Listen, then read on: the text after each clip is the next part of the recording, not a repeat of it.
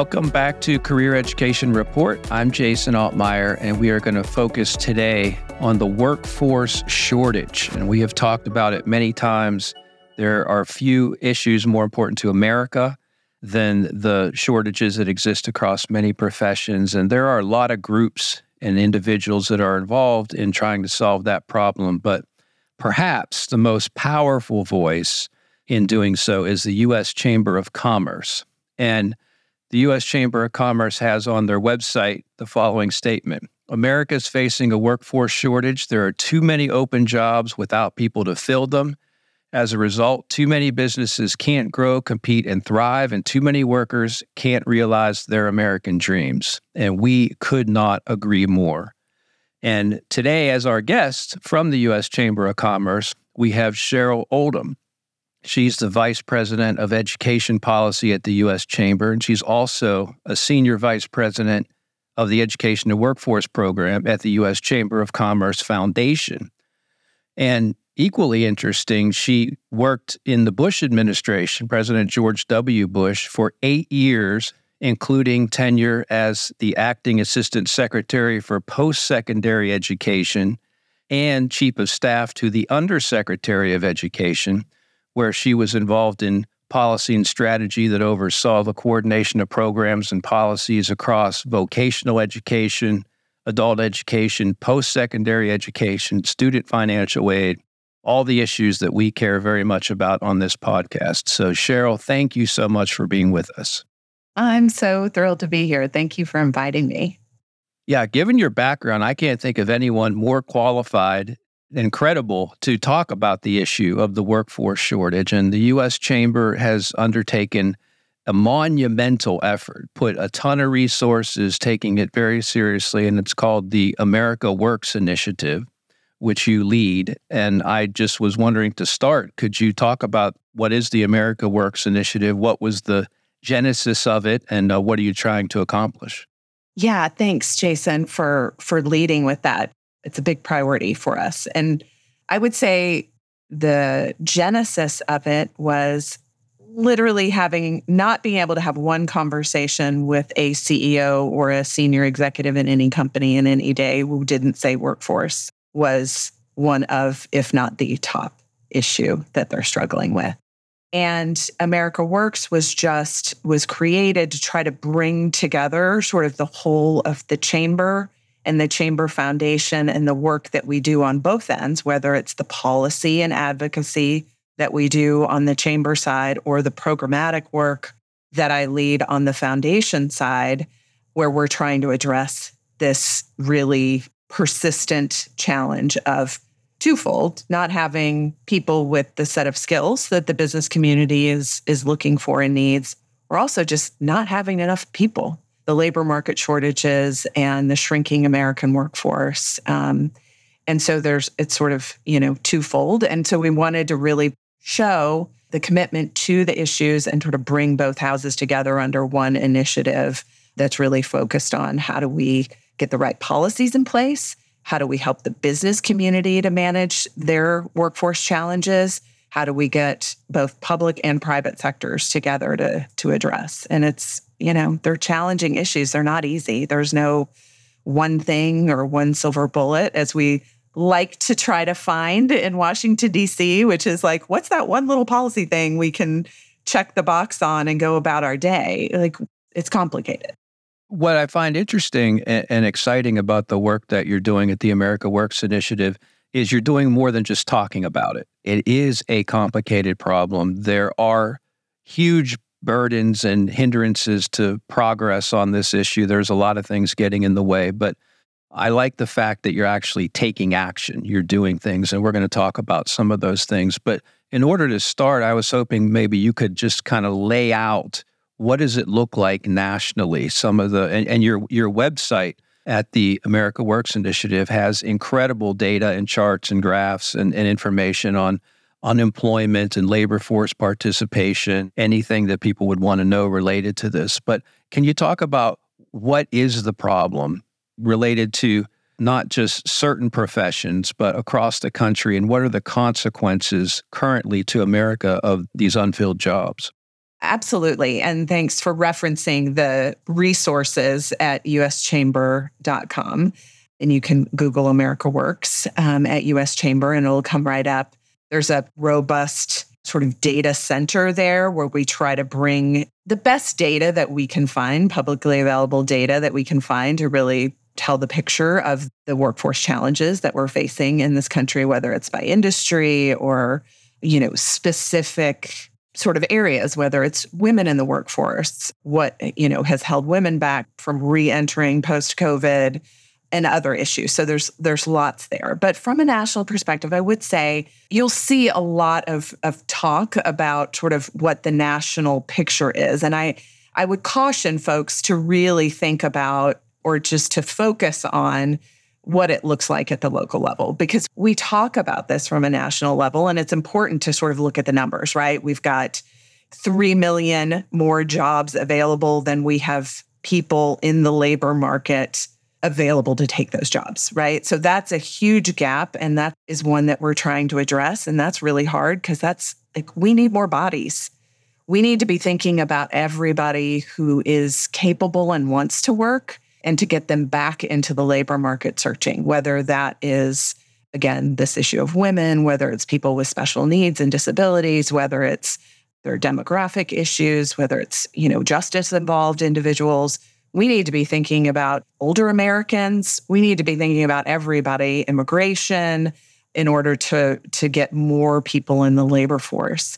But what's really important is the actual issues of, or, you know, sort of industry needs, skill needs. Those are going to change depending on industry and depending on where you are and what your, you know, the needs in Phoenix are different from the needs in Louisville, Kentucky, in terms of industry and job openings. And we see this every day in the work that we've been doing for about 8 or 10 years now on the Chamber Foundation side, which is to really help employers manage their talent like they do every other supply chain. And that has really helped to bring into focus the unique needs within states, within communities, around these issues. So it is, you know, there is this broader national issue, and there are some common industries that we hear a lot about, right? Cybersecurity is one. Pretty safe to say every company, no matter your size, you need some cybersecurity talent. And so those are sort of persistent challenges across the country. But, you know, in Kentucky, they have an equine industry that is really important to that state, and they need a workforce in order to keep it thriving. And that is not something that, you know, they're worried about in Colorado, maybe. And I know that the Chamber was heavily involved and has been for years or decades even in federal funding for infrastructure improvement. And we have seen great progress made on that front. And I'm sure you travel a lot, as I do. You cannot go to any city in the country without seeing construction cranes everywhere. Every airport in the country is being renovated or rebuilt, and just every type of construction is being carried out across this country, but you're going to need the workforce to do that. And when you think about the 80,000 worker shortage in just truck driving, for example, there's 80,000 fewer truck drivers than there are slots available. The medical professions, especially allied health and nursing, partly related to COVID and people leaving the workforce, partly related to retirements and the aging workforce, but partly related to the incredible need in an aging population and people not getting into the pipeline to fill those jobs. I talk all the time when I talk about the importance of it to kind of put it in perspective. If you're sitting on an airplane and you look at those folks who are outside working on your plane, the aviation technicians, you want two things. You want there to be a lot of them, and you want them to be really good at what they do. And, you know, that's what career schools do is help train those folks. But it crosses the spectrum across all professions. And I'm really interested to hear what actions is the America Works Initiative taking to solve these problems? Because as I alluded to earlier, it's one thing to talk about them, but you're doing more than that. You're actually putting boots on the ground and making an effort to solve these problems. So how are you going about that? I'll step back and talk a little bit about where we started, which was, as I said, about 8 years ago, and which just tells us how long these issues have been a problem. And obviously, COVID exacerbated a lot of challenges, but they've existed pre the pandemic. And, we represent the business community. We represent employers of all sizes and sectors, millions across the country. And when we first sort of were looking at what is our unique value proposition here, and how are we going to help really address the skills gap, the labor shortages, it became clear to us that the way we have always done things in this country obviously has not yielded the results that we want. And so what is the role of the employer community here? And I think what we have traditionally done is we have allowed them to play kind of a bit part in fixing these challenges, which is to say, let's get, an employer on my advisory board, or maybe there's one or two on a workforce development board, or we ask one or two people what they think about the curriculum that we're developing. But we, by and large, leave this to the supply side to fix, right? We leave it to the colleges, the universities, the workforce training programs, the career programs, and we say, meet our needs as the employer community. And then we get maybe not great results. And frankly, not, unfairly, I think, place that burden on the supply side if we have not properly engaged and led in this work. So that is kind of our theory of change, is that the employer community needs to play a much more robust leadership role in creating pipelines of talent into open and available jobs. And so that's where we started. And so we went and studied the principles of supply chain management, and then we applied them to talent. And we created what is called the Talent Pipeline Management Initiative. And that is a set of strategies that helps the business community, using their own data, oftentimes working with competitors, to come together and say, okay, what are our most critical positions that have gone unfilled? I cannot compete and grow. And we're going to share data. We're going to do the hard work internally of figuring out, okay, what are the skills that I need? What are the competencies? What are the credentials that I value? And I'm going to do all that work as the business community before I even go to my preferred providers of talent. And then I'm going to work with them to build what it is that we need. And the bottom line is, it's not because, and it's not even just, we want to make sure the employer community has all the skilled workers that they need. Everybody wins in a scenario like this, right? Because the business community is able to clearly articulate to whoever the provider of talent is what exactly they need. That provider of talent can build it. And then the student, the job seeker, is the ultimate winner here, because they get the education that they need. They're able to get the job and a career after. So we built Talent Pipeline Management. We started with 7 pilots across the country in 2014. We built an academy. There's a curriculum that's on, version 5.0. We now deliver it online through an online platform. There's a credential associated with becoming a talent supply chain manager. And we're in 44 states and Canada. Employers who've been trained on this, who are implementing it in various stages. And we have seen just incredible, incredible results. I mean, I mentioned Kentucky earlier in their equine industry. Kentucky's a place that's so interesting. The former head of the Kentucky Chamber, when we were first building this, said, I'm doing this in Kentucky. Because I'll tell you what we don't do is this was many years ago, so things I think have changed, but we don't go to the workforce development system in the state of Kentucky to meet our workforce needs. They're not doing what we need them to do. So they created a workforce center out of the Kentucky Chamber. They now have an entire staff of talent pipeline managers. They have state investment out of both Republican governors and Democrat governors. They have industry collaboratives and all the major industries in Kentucky, and they are building pipelines of talent. And again, the real winners are the students, the job seekers. So we see it working. And I think it's just a sort of flipping the script on kind of how we've always done this work. So that's just one example of some of the work that we're doing kind of on the ground. I mentioned earlier that you were leader on these issues at the Department of Education, U.S. Department of Education. So you bring some expertise to my next question, which is you've mentioned a few times providers of talent, helping to train people and fix the skills gap. What is the role for education and in particular career schools in helping to solve this problem? No more important partner in this. But I think this ties into my last, what I was just saying is, I think we have unfairly sort of said they should somehow know what the education is that are needed for the jobs, what is the training. We hear this all the time, which is we just need more business education partnerships. Yes, we absolutely do. But those partnerships need to be, in our view, where the business community plays a much more robust role in that partnership.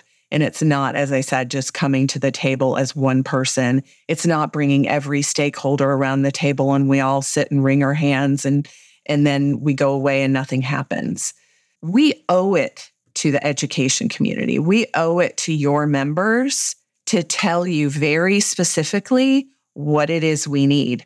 And then if you're willing to raise your hand and say, I'll give it to you, I'll work with you to develop the curriculum. I'll work with you to develop the training. I will give you exactly what you need. And then we have built an actual partnership that works. I think a lot of kind of the partnership language is very light. And a lot of people want to be, quote, demand driven. But if you don't have employers really leading that, I think it's kind of in name only. And do not get me wrong, getting employers to lead in the space is not easy because they've got, day jobs and they're trying to make payroll and they're doing a million other things. So I'm not suggesting at all this is easy work. It's not. But again, there is no easy answer, I think, to these problems. And that is the key. And that's something that our schools do very well. Often it happens at the local level, but it can also be at the national level where you will see, for example, auto technicians and schools that train them working with the big auto industry and local auto dealerships all the way up to national car companies. Certainly the aviation industry partners with the national airlines, and they do create that pipeline for talent that I think is essential to helping solve this problem. Yeah, why do we sort of bias the path? You know what I mean? We do at the federal level, clearly, right? There's a certain pathway that we sort of the federal government has said is the right path. And so it's just frustrating to me because I think there's so many paths and we need to be focused on outcomes and we need to be focused on getting folks into jobs. And if you can do that, that'll be part of the solution. I do think that you're exactly right that is still a problem and has traditionally been a problem, especially at the national level. But I do feel like they're starting to get it.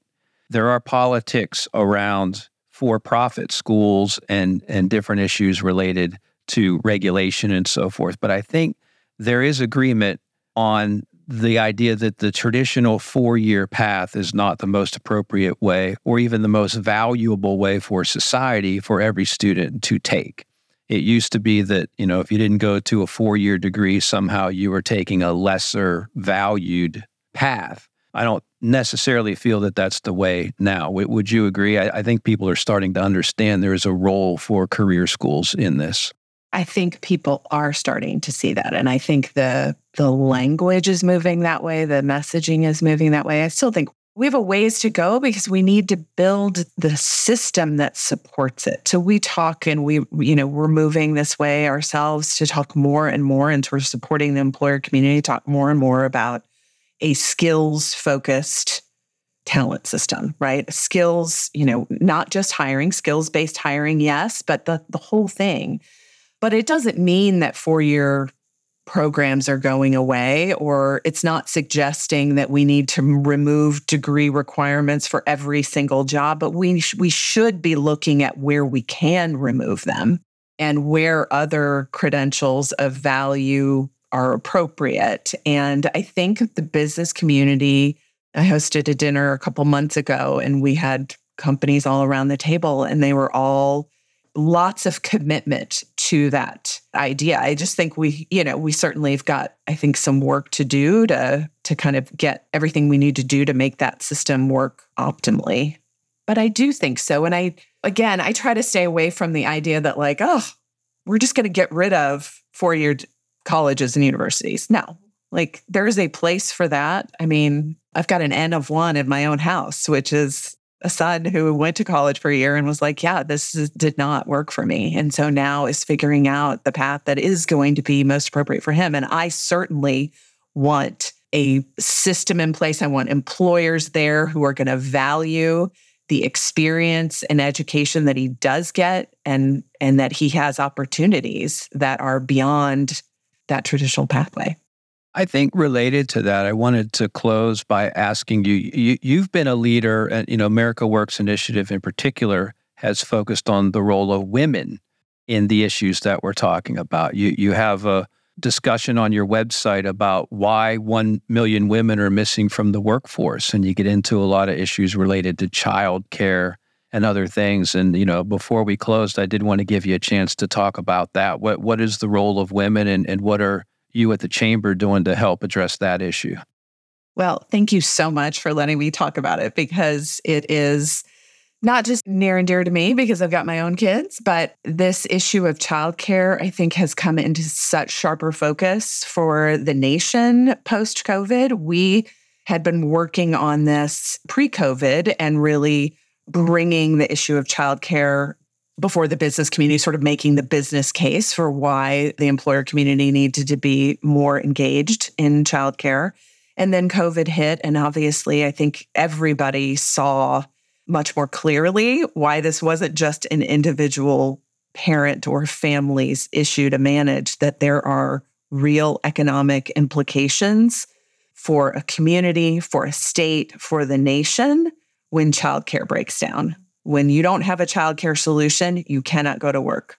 And we don't have a optimally functioning childcare system in this country. And we have, over the last few years, gone state by state and done some original research quantifying the economic impact to states when childcare breaks down. So Texas is an example. It costs them about $9 to $10 billion a year. And what happens when you do that work is then you motivate and you mobilize the business community, lawmakers around this issue. And it's critically important. We saw women, men returned to the workforce at a much faster pace than women did. And I think it's very clear that care responsibilities, whether it's childcare or elder care, women just bear the bulk of that burden. And so for us, it's issues of accessibility to childcare, affordability of childcare.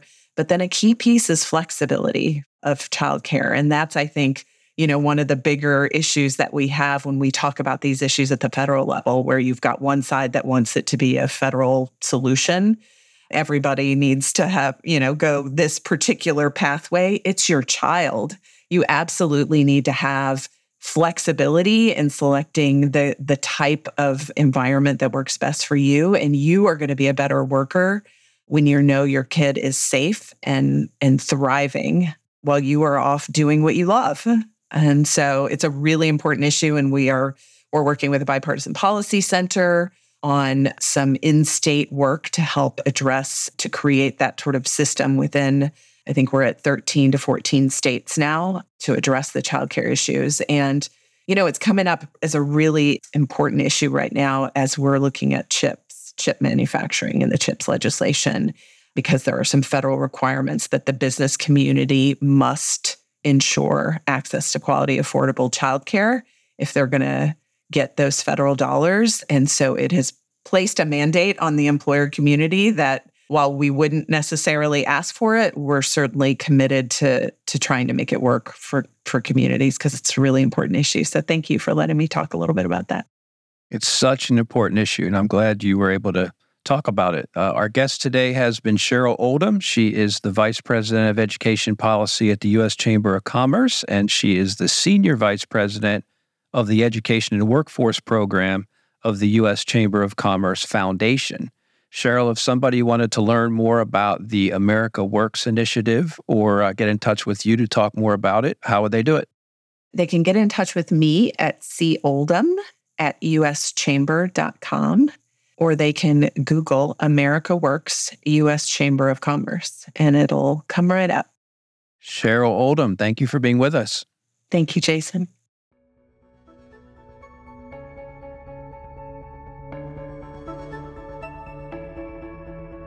Thanks for joining me for this episode of the Career Education Report.